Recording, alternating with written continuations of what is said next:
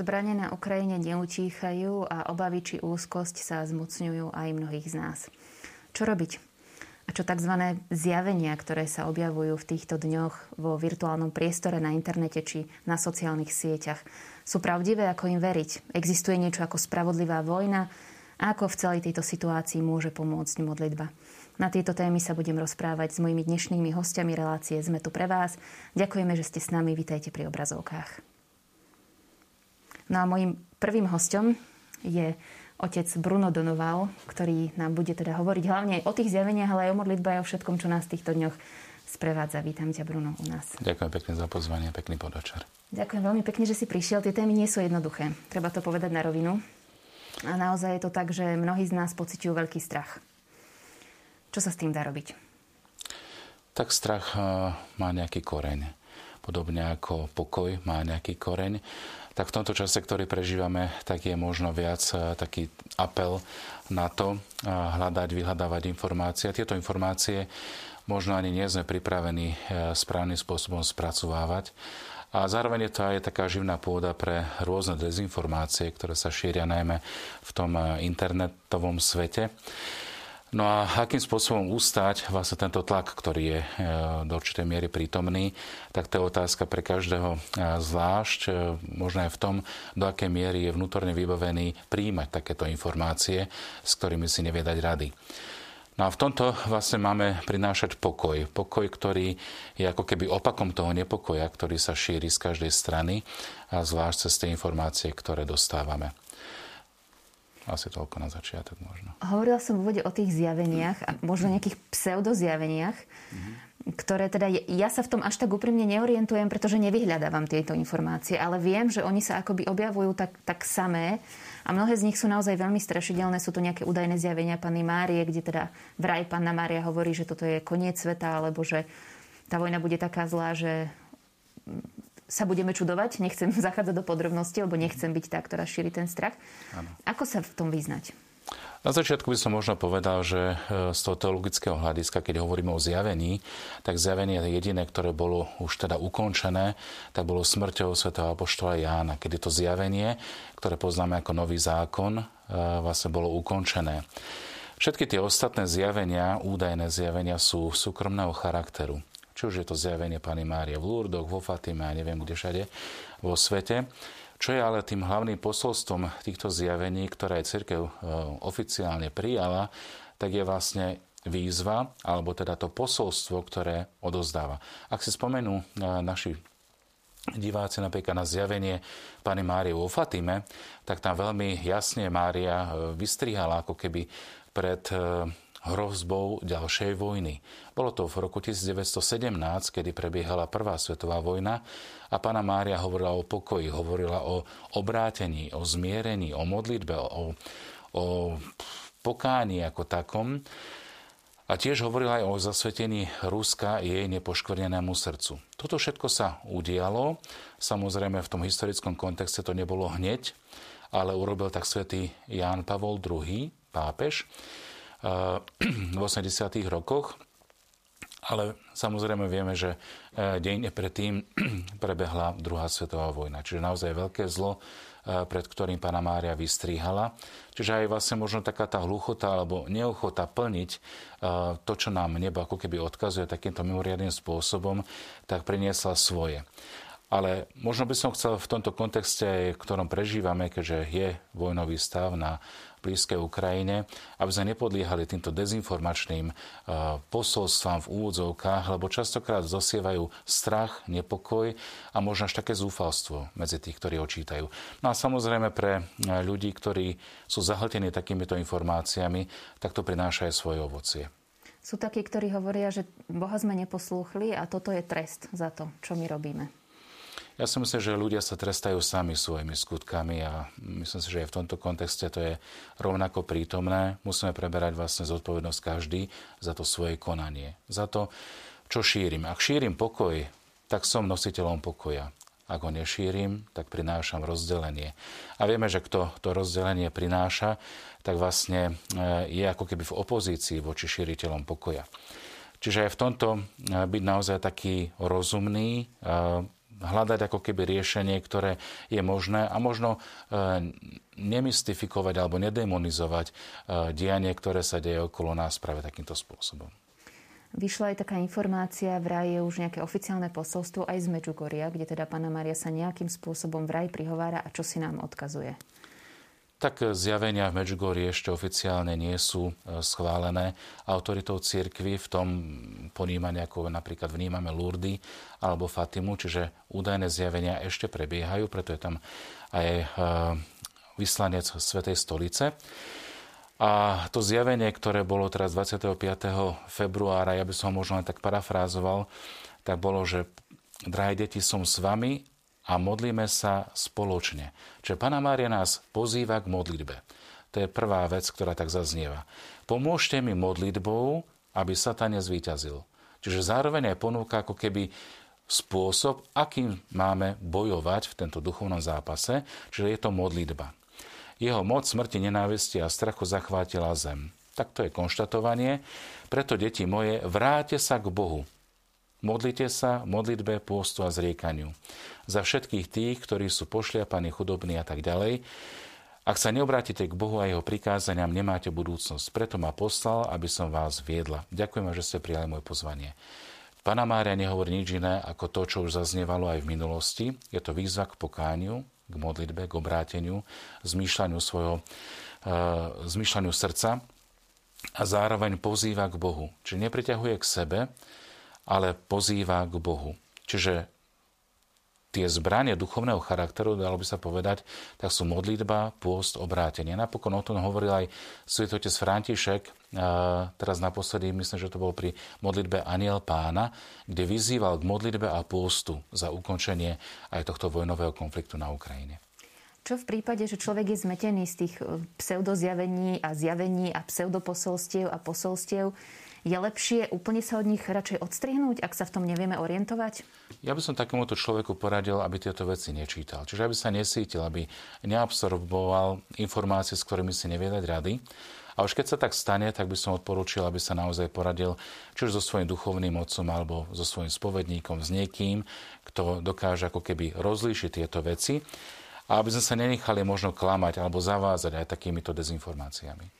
Čo v prípade, že človek je už tak paralizovaný, že akoby sa nevie dostať z toho, z tej obrovskej obavy, ktorú pociťuje. Lebo do istej miery je to v tejto situácii pochopiteľné, že ľudia majú strach a že sa boja toho, čo bude. Ja si myslím, že treba prijať tú výzvu, ktorú nám hovorí Svätý Otec. On je pastier cirkvi a on vlastne aj určuje ako keby to smerovanie pre Boží ľud, ktorý mu je zverený a veríme, že je vedený Duchom Svetým. Modlíme sa na úmysel Svetého Otca, čiže aj za to tie jeho podnety, ktoré nám dáva cirkvi, ktorá je putujúca, ktorá je vlastne v tej pozícii bojujúcej cirkvi v zmysle ehm, toho delenia, teda oslávená cirkev v nebi, trpiaca eh, v očiste, tak my sme tá, ktorá je putujúca, bojujúca cirkev, tak máme používať tie prostriedky, ktoré sú nám vlastné. A to je úprimné pokánie, obrátenie, modlitba počúvanie Božieho slova, čiže sítenie sa Božím slovom, sviatosťami cirkvi. Toto je spôsob, aký aký môže byť e, zatiahnutý do konfliktu v úvodzovkách a akým spôsobom máme vlastne bojovať. Pana Mária, keď sa zjavuje o Fatime, tak hovorí, že e, pokánie je cesta k obráteniu. A to obrátenie je vlastne prvým krokom na ceste k Bohu. Podľa toho, čo si hovoril, vlastne tých zjavení, tých súkromného charakteru bolo teda v cirkvi uznaných len. Ehm, je vôbec dobré, aby sa kresťania zaoberali niečím, čo církev, čím sa církev vôbec nezaoberá, čo ani nepovažuje za, ne, za niečo, čomu by venovala pozornosť? Církev vo svojich eh, dejinách už takýchto zjavení mala niekoľko a každé posudzovala eh, veľmi eh, prísne na jednej strane, ale aj veľmi podrobne. Čiže jednoducho, keď už církev vyhlási niečo za naozaj, čo neprotirečí učeniu, učeniu magistéria, alebo teda Božiemu zjavenému zjaveniu, čiže stále sa to porovná teda so Svetým písmom, so zjaveným z Evanielem, s tým, čo vlastne církev stále hlásala a hlása, tak vlastne ja by som neodporúčal možno šírenie posolstiev tzv. posolstiev, e, ktoré nemajú ten punc e, magisteria církvy. Je to z jednoduchého dôvodu, že častokrát sa títo ľudia, ktorí šíria možno aj v dobrom takéto informácie, tak sa tom v tom neorientujú a častokrát môžu prinášať dezinformácie a skôr taký nepokoj alebo možno aj zmetok, strach alebo mm, takú neistotu v tom celom. Čiže vlastne to, čo môžeme používať ako prostriedky, tak to je modlitba, to je e, počúvanie Božieho slova, čiže sítenie sa Božím slovom a príjmanie cirkvy, čiže, čiže sviatosti cirkvy. Čiže toto sú prostriedky k našej spáse a takisto aj spáse k iným. Dá sa povedať, že teda niečím takým, čo by nám mohlo pomôcť pri rozlišovaní, je to, či nám to prináša pokoj alebo nepokoj? Áno, v tomto by som použil veľmi e, ľahký lakmusový papierik svätého písma a to je Galatianom 5. Ovocie Božieho ducha láska, radosť, spokoj a tak ďalej, dá sa to prečítať. Čiže ak mi to toto prináša, toto ovocie, tak je to z Božieho. Ak mi to neprináša, tak to asi od Boha nebude a možno to bude aj pôsobenie, alebo teda také motanie zla. Čiže najjednoduchší spôsob vlastne, čo vieme poradiť komukoľvek, kto podľa váha, ovocia. Je podľa ovocia. To je veľmi jednoduché a veľmi účinné, evidentne. A pán Ježiš to sám hovorí, podľa ovocia ich poznáte. Veľmi pekne ďakujem, brat Bruno, za tento prvý vstup, ktorý ozrejmil mnohé veci mne a dúfam, že aj vám, milí televízni diváci. Nekončíme v tejto relácii. Ak chcete položiť otázky mojim dnešným hostom, či už bratovi Brunovi alebo otcovi Vladimirovi Turzovi, ktorý teda tiež bude hostom dnešnej relácie, nech sa páči, môžete tak urobiť na kontakty, ktoré vidíte na svojich obrazovkách. Prvý blok ukončíme spravodajským príspevkom, ktorý sme nakrútili práve v súvislosti so situáciou, ktorá sa deje na Ukrajine a v súvislosti s utečencami, ktorí k nám prúdia. Nech sa páči, tu je. Ako jeden z prvých prichýlil na svojej fare utečencov grécko-katolícky kňaz vo Vyštom Nemeckom. Mnohé mamičky vlastne sedeli aj tu na v obci na lavičkách, ktoré tam máme a bola zima ako je teraz tak hneď som ich oslovoval a zobral som ich do auta. Niesol som ich na faru, kde sme mali vlastne ako u nás doma, do obývačky, do detskej izby, lebo ja som ženatý kňaz, mám tiež vlastne dve deti. Takže tu sme tak spolu fungovali. Postupne začali prichádzať dobrovoľníci aj humanitárna pomoc. Ľudia ponúkajú na dlhodobé ubytovanie aj svoje chaty či rodinné domy. Humanitárnu pomoc sa snažia dostať aj cez hranice. Ešte raz som tu mal, poviem naozaj odvážnych chlapov, ktorí ktorí naložili dve obrovské dodávky, mali priamo spoj na kievské metro, kde sú ľudia a tie dodávky išli na Ukrajinu vyložili, oni sa vrátili a tam tie išli do, do Kieva. Navštívili sme aj pastoračné centrum Anny Kolesárovej vo Vysokej nad Duhom, kde pomáhajú rodinám s deťmi dostať sa ďalej k svojej rodine. V Domčeku zhromažďujú takisto aj humanitárnu pomoc. Janko Maťáš, grecko kniaz, on už bol na hranici a dobehol k nám, že to je to dosť vážna vec, že už tam bol a už ľudia začínajú prichádzať. Tak sme v podstate vyrazili do tom Tomášom na nočnú aj s chlapcami na ukrajinskú hranicu a tam v podstate neboli žiadne nejaké slovenské zložky, boli tam iba nejakí dobrovoľníci hej, a, a vlastne tí sa snažili pomôcť. Teraz v podstate sme v takej fáze, že, že už sme sa nejak naučili s tým žiť, aká je naša úloha, že už e, spolu vytvárame týmy hej, a každý tým má svojho šéfa a vieme, čo ako to pôjde, asi aké sú smeny potom v týme, aby sa aj stredali. Ja som sa rozhodol prísť pomôcť preto, lebo mi prišlo smutno z toho, čo sa deje na Ukrajine a tak aspoň aspoň nejako pomôcť tým ľuďom. No. Ja som tu teda prišla plánovanie na synodálne stredko, ale bolo to teda vo štvrtok a hneď v piatok nastala taká situácia, kedy sme sa teda promptne rozhodli, že ideme teda pomáhať tým, čo treba. Čiže som tu ostala, vlastne ostávam, dokedy sa dá, dokedy mi to škola dovolí. Momentálne triedíme veci, humanitárnu pomoc, čiže nejaké veci, oblečenie, plienky, sunári a tak, potraviny kľudne sa to mohlo stať aj nám, takže sme tu práve preto, že aspoň takto môžeme pomôcť. Na oboch miestach sa skladové priestory pre túto pomoc postupne zaplňajú. Práve preto aj teraz riešime to, aby ľudia, lebo chcú prinášať. To je veľmi, veľmi dobré a naozaj ušľachtilé, ale je potrebné pamätať, že toto môže trvať aj pár týždňov. Preto je dobré, že tí ľudia, ktorí už nejaké veci nás haňali, majú, keď majú vo svojich farnostiach, v rodinách, v mestách nejaké skladovacie priestory, aby to zatiaľ odkladali tam a postupne nejakou logistikou, aby sme tú pomoc dokázali nejak usmerňovať.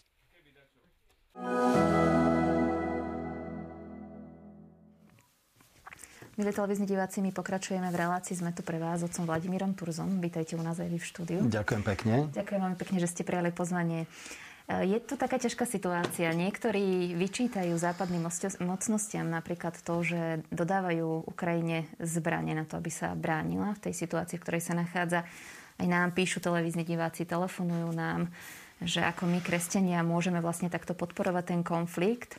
A ťažko sa nám na to odpovedá, ťažko sa nám hľadajú tie správne slova. Tak verím, že vy nám trošku pomôžete ozrejmiť túto náročnú situáciu. Či existuje spravodlivá vojna a čo je to spravodlivá vojna a aký je rozdiel medzi ňou a obranou, povedzme. Lebo zrejme to nebude to isté. Položili ste mi niekoľko otázok. Možno najprv by som sa vyjadril k tej otázke, že západné mocnosti dodávajú zbranie Ukrajine to je otázka politická, to nie je otázka morálna. Na to sa nedá odpovedať na základe morálky, pretože my vieme veľmi dobre, že tento konflikt je veľmi zložitý. On nie je vôbec čierno ako sa zdá. E, ďalšia vec vieme, že to je zjavné, že čelíme hybridnej vojne. To nie je len vojna konvenčnými zbraniami, ale je to hybridná vojna. To znamená, je to vojna, ktorá sa vedie aj na úrovni kybernetickej, aj čo sa týka kybernetickej bezpečnosti, napríklad hackery, ale aj čo sa týka zneužívania um, internetu. Len tak na Margo, práve dnes mi v telefóne pristal obrázok, e, ktorý e, zobrazuje zbombardovanú Ukrajinu a je na nej, je to z jedného zahraničného webu, a je na nej e, budova garáži na Drieňovej ulici, ktorá včera v Bratislave vyhorela a spadla. Kto za tým ja neviem, ale je, jasné, že sa to zneužíva, že sa všetko zneužíva proste proti, proti ľuďom. Takže vyznať sa v informačnom chaose, ktorý je výsledkom hybridnej vojny, je veľmi ťažké. To znamená, že tá vojna nie je čierno-biela. A povedať áno alebo nie na veci, ktoré sú politické, ja sa neodvážim. To je jedna odpoveď. Jedna odpoveď teda na jednu otázku. Druhá otázka, či existuje spravodlivá vojna. Existujú princípy spravodlivej vojny, ktoré, e, to má svoju genezu ešte od klasikov typu Platón, Aristoteles. E, čiže existujú princípy spravodlivej vojny, ale otázka znie, či dnes existuje spravodlivá vojna v praxi. Bo jedna vec je mať princípy, druhá vec, že či to vôbec je možné v dnešnej, v dnešnej dobe. No a potom je tam tretia otázka, ale môžeme sa k tomu ešte samozrejme vrátiť a verím, že sa vrátime. Potom je tam tá otázka tej obrannej vojny. Spravodlivá vojna je vždy len obranná vojna. Spravodlivá vojna útočná neexistuje. Teda útočná vojna nikdy nemôže byť spravodlivá. A teda obranná vojna je jediná, ktorá môže byť spravodlivá. Obranná vojna musí mať vždy cieľ znovu nastolenie mieru. Spravodlivá vojna nikdy nemôže mať cieľ byť totálnou vojnou, to znamená totálne zničiť nepriateľa. Čiže plošné ničenie miest, plošné ničenie e, infraštruktúry, zabíjanie civilných osôb, e, to vš- a nebodaj deti ešte, to všetko sú veci, ktoré zo spravodlivej vojny robia vojnu nespravodlivú. Ďalšia vec, to ešte svätý Augustín e, vo svojich princípoch vedenia spravodlivej vojny povedal, znie to možno trošku absurdne, ale hneď, hneď si to vysvetlíme, že vedenie vojny, aby bolo spravodlivé, musí byť vedené duchom kresťanskej lásky. A niekto si pomyslí, čo už môže byť na vojne kresťanské. No asi preto, že, alebo teda, čo môže byť kresťanská láska v prípade spravodlivej vojny. My si predstavujeme lásku ako lásku romantickú, to znamená, že si padneme okolo náručia a vyboskávame sa, ale toto samozrejme od nikoho nežiadame. V prípade vojny ten duch kresťanskej lásky znamená, že sa zriekam nároku na pomstu, netúžim po pomste. Pretože, ešte raz opakujem, cieľom vojny vždy musí byť znovu nastolenie mieru. Čiže nie odplata, nie represálie. A v, proti duchu kresťanskej lásky jednoznačne je podnecovanie k nenávisti voči nepriateľovi. Takže ja by som si položil takú rečníckú otázku, na ktorú možno nemusím dať odpoveď, keďže bude rečnícka, že si na ňu môžu dať odpoveď samotní diváci, že odkedy máme média, môže byť vôbec spravodlivá vojna, keď tie médiá sa jednoznačne využívajú na, nepo, na podnecovanie nenávisti voči nepriateľovi? Napríklad druhá svetová vojna, vieme, že e, Hitler mal k dispozícii ministerstvo propagandy, veľmi, veľmi silné, účinné. Týmto ministrom bol Goebbels, ako známy, známy e, fabrikant doslova nenávisti, čiže bol doslova fabrika na nenávisť voči druhým ľuďom, voči Židom, voči menšinám, voči, voči Slovanom, voči kresťanom, voči, voči všetkým, hej, voči Rómom. Proste fabrikovali vyslovene nenávisť. Takže um, stačí tento jeden element, že vytvárame, vytvárame vyslovene taký postoj nenávisti voči nepriateľovi na to, aby sme tú vojnu museli odsúdiť. Už stráca ten pojem tej spravodlivej vojny. Takže ja si kladem otázku ešte raz, že v dnešnej dobe využívania médií, hybridnej vojny, môže vôbec nejaká vojna byť spravodlivá? Pretože nikdy to nie je čierno-biele. Hej, niekto je napadnutý, niekto sa bráni, Takže samozrejme, že tá spravodlivosť do istej miery je na stránke toho napadnutého, len e, ten napadnutý by sa naozaj mal správať podľa určitých princípov, aby tá vojna sa mohla vyhlásiť za spravodlivú. No a teda to dodávanie zbraní, viete, vždy sú za tým nejaké záujmy. Aké, to nikto z nás nevie, to vie len Boh. Hej, takže to je veľmi zložitá otázka. Tie princípy spravodlivej vojny sú, ale či sa aplikujú, to už je druhá vec. Mnohí z nás v tejto situácii sa snažia pochopiť tento vojenský konflikt. Má to nejaký zmysel?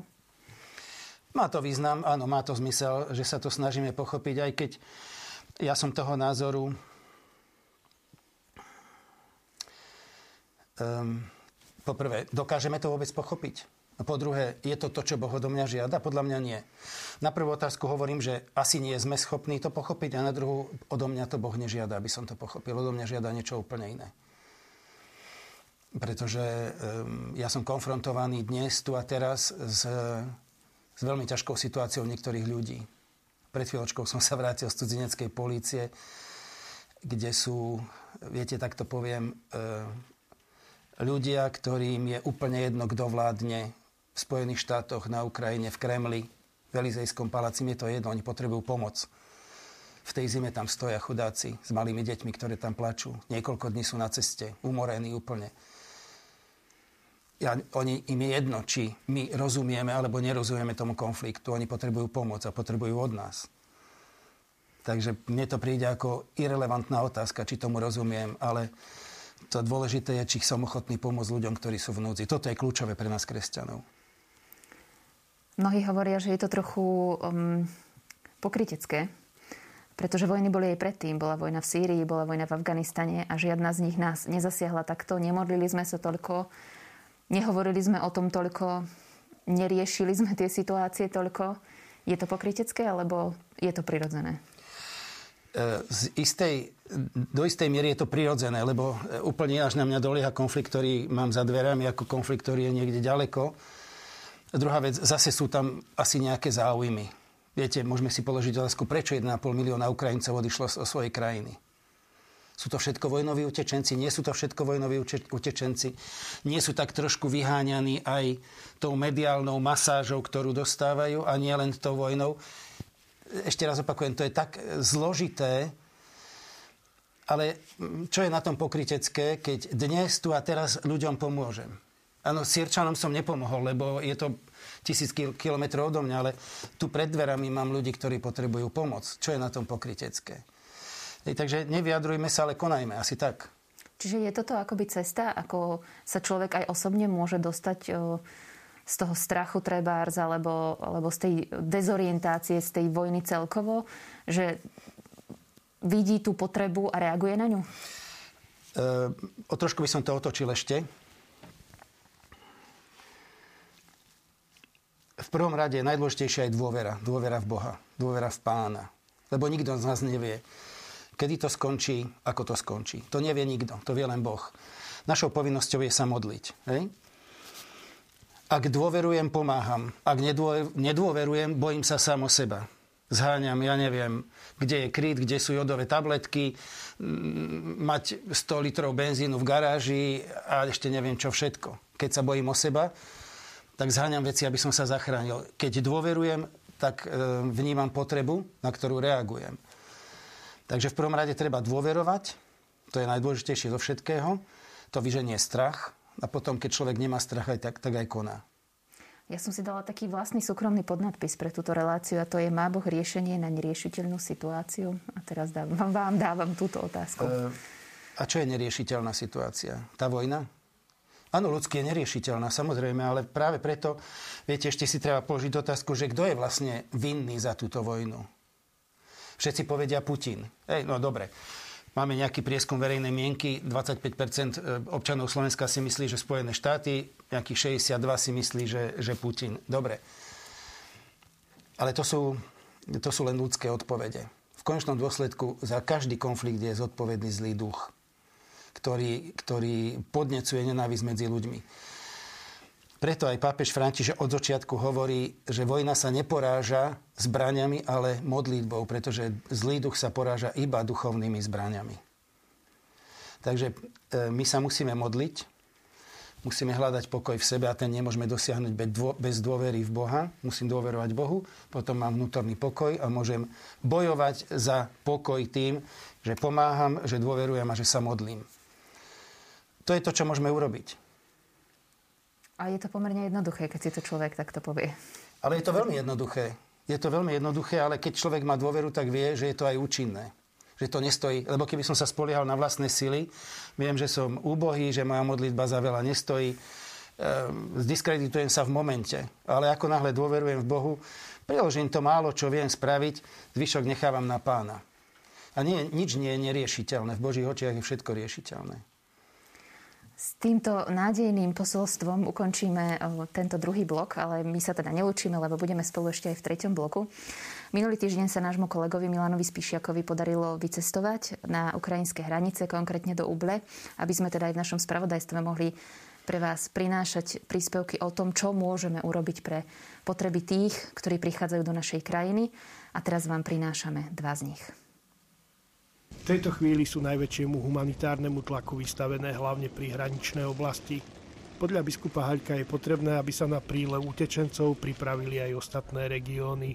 My si veľmi želáme to, všetci, aby sa tá situácia vyvíjala tak, aby nemuseli prichádzať, ale musíme byť pripravení v takej vnútornej ochote a pripravenosti na to, že ak bude treba pomôcť, každý jeden človek, každá ruka priložená k dielu, každý jeden dobrovoľník bude určite využitý. Pomoc Košickej eparchie nie je určená len pre tých, ktorí prekročili hranice, ale aj pre tých, ktorí na Ukrajine zostali. Cez kontakty s grecko-katolickou eparchiou Mukačove, ktorá vlastne teritorium jej siahalo kedysi aj na naše dnešné východné Slovensko, je našou družovnou eparchiou a preto aj cez seminár a eparchiu humanitárnu pomoc, ktorú získavame, tak posielame cez nich potom pre potreby mesta Užhoroda, pre potreby regiónu a súčasne oni potom posielajú aj ďalej. Videl som, ako nakladajú vlak do Charkova alebo kdekoľvek inde, takže je to istá forma dvojstranného dýchania na tejto hranici, pretože prichádzajú ľudia, ale odchádza aj humanitárna pomoc. Vývoj situácie na Ukrajine je nepredvídateľný. O to ťažšie je aj plánovanie ďalších foriem pomoci. Určite sa budeme snažiť v súčinnosti s inými inštitúciami a organizáciami nastaviť veci do pohotovosti v tom zmysle, že ak by nastala nejaká situácia, tak ten krízový scenár, ktorý sa vopred pripraví, sa už potom veľmi rýchlo spustí a tá pomoc bude účinná. Slovenská katolícka charita bola prvou organizáciou, ktorá zareagovala na situáciu po vypuknutí konfliktu za našou východnou hranicou. Keď som sa dozvedel, že Rusi zautočili na Ukrajincov, tak som hneď e, zalarmoval nášho riaditeľa, pána Vilčeka. Naložili sme všetko, čo bolo v sklade a utekali sme tu na hranicu, boli sme tu asi od 5. Tu nebol vtedy ešte nikto, chaos, strašne veľa ľudí, čiže sme hneď začali ľuďom ponúkať teplý čaj, sladkosti. Priamo na hranici, ako aj na zberných miestach, sú okrem materiálnej pomoci k dispozícii ukrajinsky hovoriace reholné sestry. Máme každý deň niekoľko uh, ukrajinsky hovoriacich reholných sestier, E, ktoré, ktoré s ľuďmi komunikujú a pomáhajú im. A je to obrovská výhoda mať reholné sestry ukrajinské hovoriace, pretože oni zbuzujú dôveru v tých ľuďoch. Hej, čiže, čiže tie sestričky sú naozaj úžasné a týmto chcem aj vyzvať, ak na Slovensku sú nejaké reholné sestry, ktoré rozprávajú ukrajinsky, prihláste sa nám.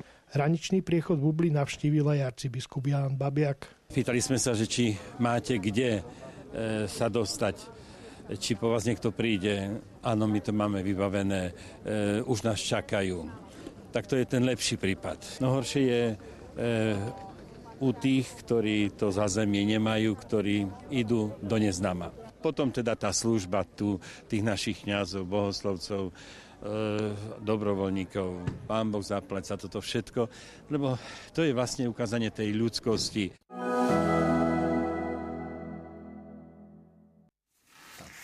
Milé televízni diváci, sme v tretej časti dnešnej relácie. Sme tu pre vás a vy nám teda aj píšete. Ak máte nejaké otázky, môžete písať ďalej. Ako som spomínala, v poslednej časti budem hovoriť s oboma mojimi hostiami a tak aj je. Sú tu obaja prítomní v štúdiu. Prišla otázka od Martina, ešte teda k tým zjaveniam, tak ju prečítam. Pokoj vám, sú veriaci, ktorí sa upierajú viac k zjaveniam ako k Božiemu slovu. Máme zjavenia uznané cirkov, ako napríklad Fatimské zjavenia, kde sa spomína Rusko, ktoré ako červený drak pohltí veľkú časť sveta. Je toto posolstvo ešte pokračovaním, kým sa Rusko neobráti k Bohu? Prečo sú zjavenia populárnejšie ako slová Boha? Možno je to túžba po senzácii, možno po nejakom zážitku alebo možno nejakom uplatnení, očakávaní, ktoré tam chcú títo ľudia vidieť. Ale či je to pokračovaním alebo nie, ťažko mi je na to povedať. To je skôr otázka na kongregáciu pre náuku viery v zmysle, že či je to pokračovanie alebo či to má nejakú dohru. Skôr by som odporúčil, aby tí, ktorých fascinujú takéto záležitosti, aby skôr čerpali z prameňa, ktorým je Božie slovo. Je tu ďalšia otázka, prečo Boh dopúšťa vojnu alebo nedopúšťa, veď on je láska? Prečo Boh dopúšťa vojnu. No na to sme už v podstate trošinku odpovedali, že um, prečo vôbec Boh dopustil hriech, prvý hriech prvých ľudí, pretože vojna je ovocie hriechu.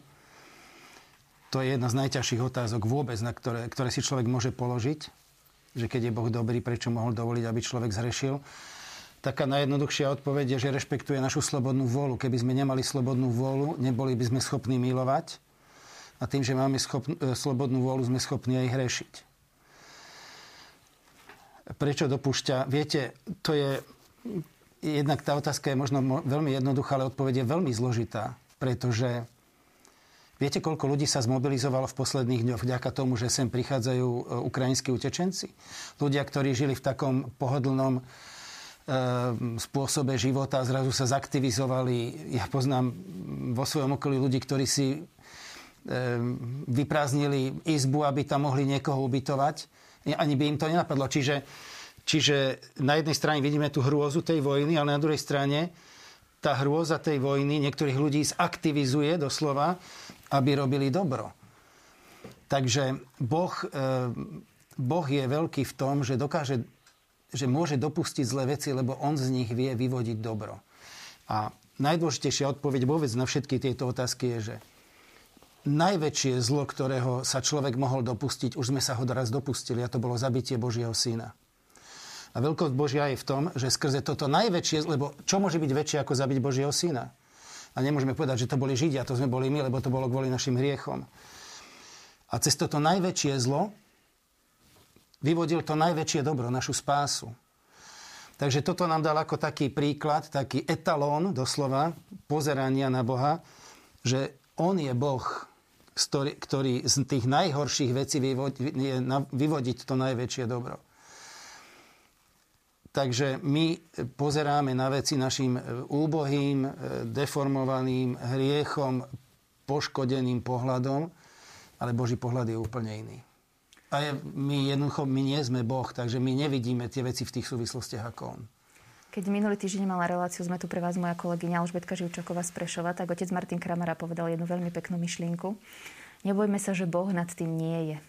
Boh je nad tým všetkým, čo sa deje a to je pre mňa osobne veľká nádej v tejto situácii. Niečo, čo si myslím, že by sme si mali stále pripomínať. Vždy, keď sa nás znovu zmocnia tie obavy, tie úzkosti a ten strach. Vrácať sa k tomu, že Boh je naozaj nad tým. Máme divákov, ktorí, a možno ich vieme pochopiť trochu, sa hnevajú na to, že sa modlíme za Rusko. Niektorí sa hnevajú na to, že sa modlíme za Rusko. A niektorí sa hnevajú na to, že sa na, v prvom, na prvom mieste v tej prozbe modlíme za Rusko. Treba povedať, že my sme prebrali túto prozbu, ktorú schválila liturgická komisia Žilinskej diecézy. Ale je to naozaj tak, že na prvom mieste je Rusko a potom je Ukrajina. Čo povedať takým ľuďom? Treba sa modliť za Rusko alebo nie? Chceš ty, alebo... Môžem iba veľmi jednoducho sa doplníme asi.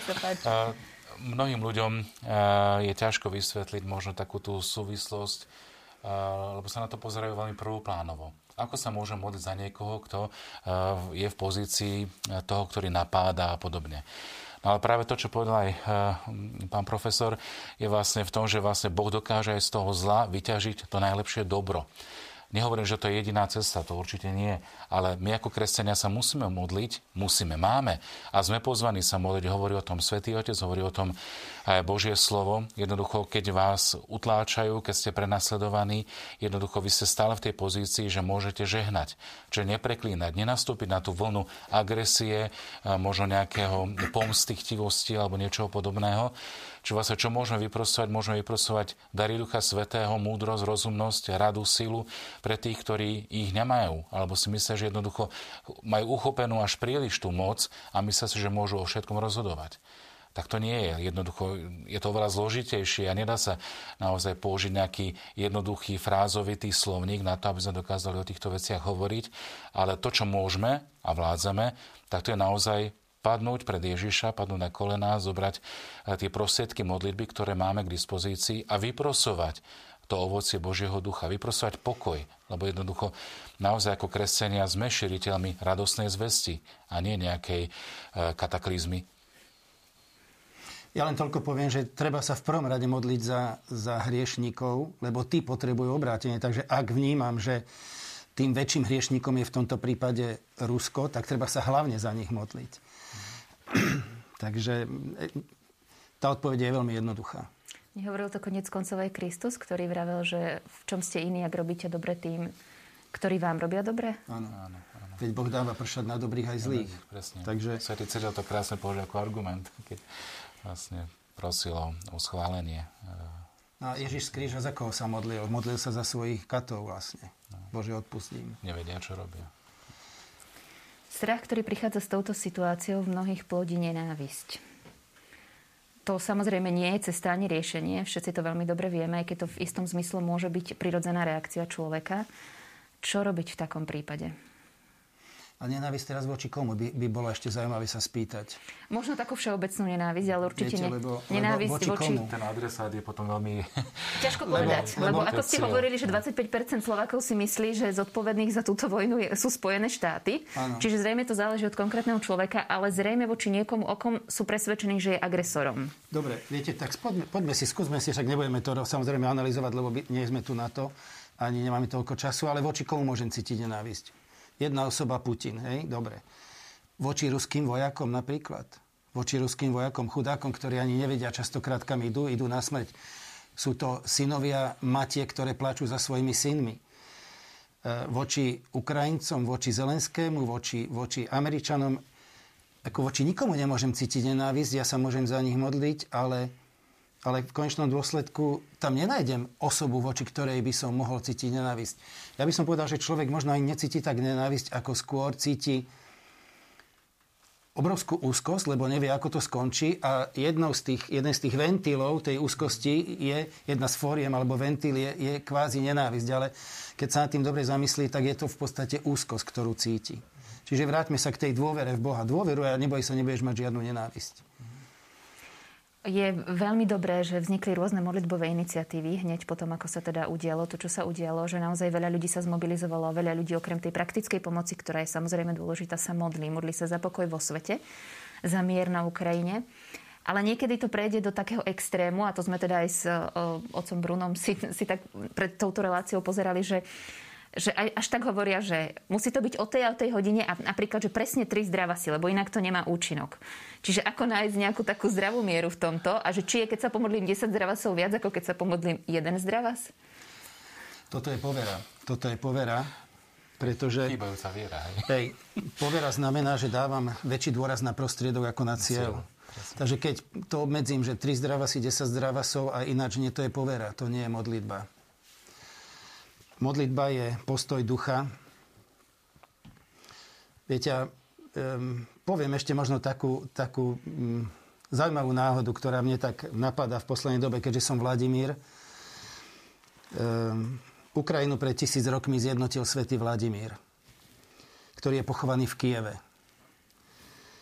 A Kiev je vlastne cieľom tohto konfliktu, pretože Ukrajinci Kiev bránia Rusi na Kiev útočia a vyzerá, že keď padne Kiev, padne Ukrajina. Čiže môžem povedať, že Kiev je centrum, ako keby, tých bojov. Útočia proti sebe dva národy. Obidva majú kresťanské korene, o ktoré sa zaslúžil svätý Mar Vladimír. Na čele jedného štátu je Vladimír Zelenský, Volodymír. Na čele druhého štátu je Vladimír Vladimirovič Putin. Je to náhoda? Obidvaja majú toho istého patrona, ktorý Kiev skôr zjednotil. Oni teraz sa medzi sebou tlčú. E, podľa mňa je to veľmi symbolické. Naozaj, ako keby nám to chcelo povedať modlitba, modlitba, modlitba. Napríklad aj k tomu svetému Vladimírovi. Lebo sú to, on je patronom obidvoch. Takže toto mi pomáha, že nemôžem cítiť nenávisť voči jednému, voči druhému. Ja naozaj nikomu v tomto, ja nedržím stranu, že tým alebo tým, ani, lebo ani ne, nechcem mať nenávisť voči tým alebo tým. Chcem sa na to pozerať naozaj duchovne. Ako matka, ktorá, ja teda nie som matka, ale matka, ktorá vidí, že sa tlčuje jej dve deti, no tak e, chce ich zmieriť. Hej? Tak si myslím, že aj Boh sa takto pozerá na svoje deti, ako na dvoch tlčúcich sa bratov a ten svätý Vladimír nech sa za nich prihovára. No a ešte, ešte taká zaujímavá okolnosť, že Vladimír, Vladimír znamená buď vládca sveta, alebo vládca pokoja. Buď jedno, alebo druhé. Tak nech si vyberú tú, tú alternatívu správnu, aby boli tými nositeľmi pokoja. Čiže to sú také pekné, zaujímavé detaily. Mne je to zvlášť blízke, tento, tento svety, lebo ja som sa narodil 15. júla a on zomrel 15. júla. Takže tento svetý mi je zvlášť blízky, nielen preto, že to je môj patrón. A tak nejak vnímam, vnímam, že, že je tam veľa duchovného za touto vojnou a my preto sa musíme za tú vojnu, teda za, tú, za, tú, za ten konflikt modliť. Otec biskup Hálko dokonca hovoril, že tieto dve krajiny majú rovnakého patróna, ktorým je svätý Andrej. Takže ešte to je vlastne druhá vec, ktorá tiež ich rovnako spája. A možno by som doplnil ešte k tomu, čo hovoril otec Vladimír, že že oba národy majú veľké úcte pre Svetú Bohorodičku. Ja keď som išiel sem do televíznej kaplnky a mal som adoráciu, ktorá vlastne bola hneď, hneď v ten deň, kedy prepukla vojna, tak som zažil také veľmi krásne stretnutie, úplne spontánne, kedy prišli ku nám do kláštora Ukrajinci, som v Dunajskej Lúžnej, kde mnoho Ukrajincov pracuje. A prišli také dve ženy, ktoré hovoria, že máme doma rodiny, jednoducho otcov, e, rodičov a jednoducho toto prepuklo, tak doniesli kvety v národných farbách, e, žlté chryzantény a také modré kvietky a hovorí, že, že dajte to pane Márii, lebo ona je naša matka. A ja som zobral tie kvety a hovorím, že idem mať adoráciu, zoberiem to do tej kaplnky, nech je to aspoň taký symbol toho, že ideme sa modliť za mier, za pokoj a vyprosovať ho naozaj pre tie, ako pre rozvadené dve deti, kde naozaj tá mama to môže dať e, do poriadku a vyprosovať ho od kniežaťa pokoja. Ona, ktorá je kráľovná pokoja. Čiže bohorodička, ktorá drží v svojom náručí Ježiša, tak chce držať rovnako aj jedného, aj druhého, ako nás všetkých drží, lebo je naša matka. Čiže naozaj to, či sa pomodlím 3, 10, 200, to je úplne jedno. Tam je bazálna rovina, dôverný vzťah s Bohom. To je modlitba. Či už si zoberiem tú formu, alebo tú, to je úplne jedno.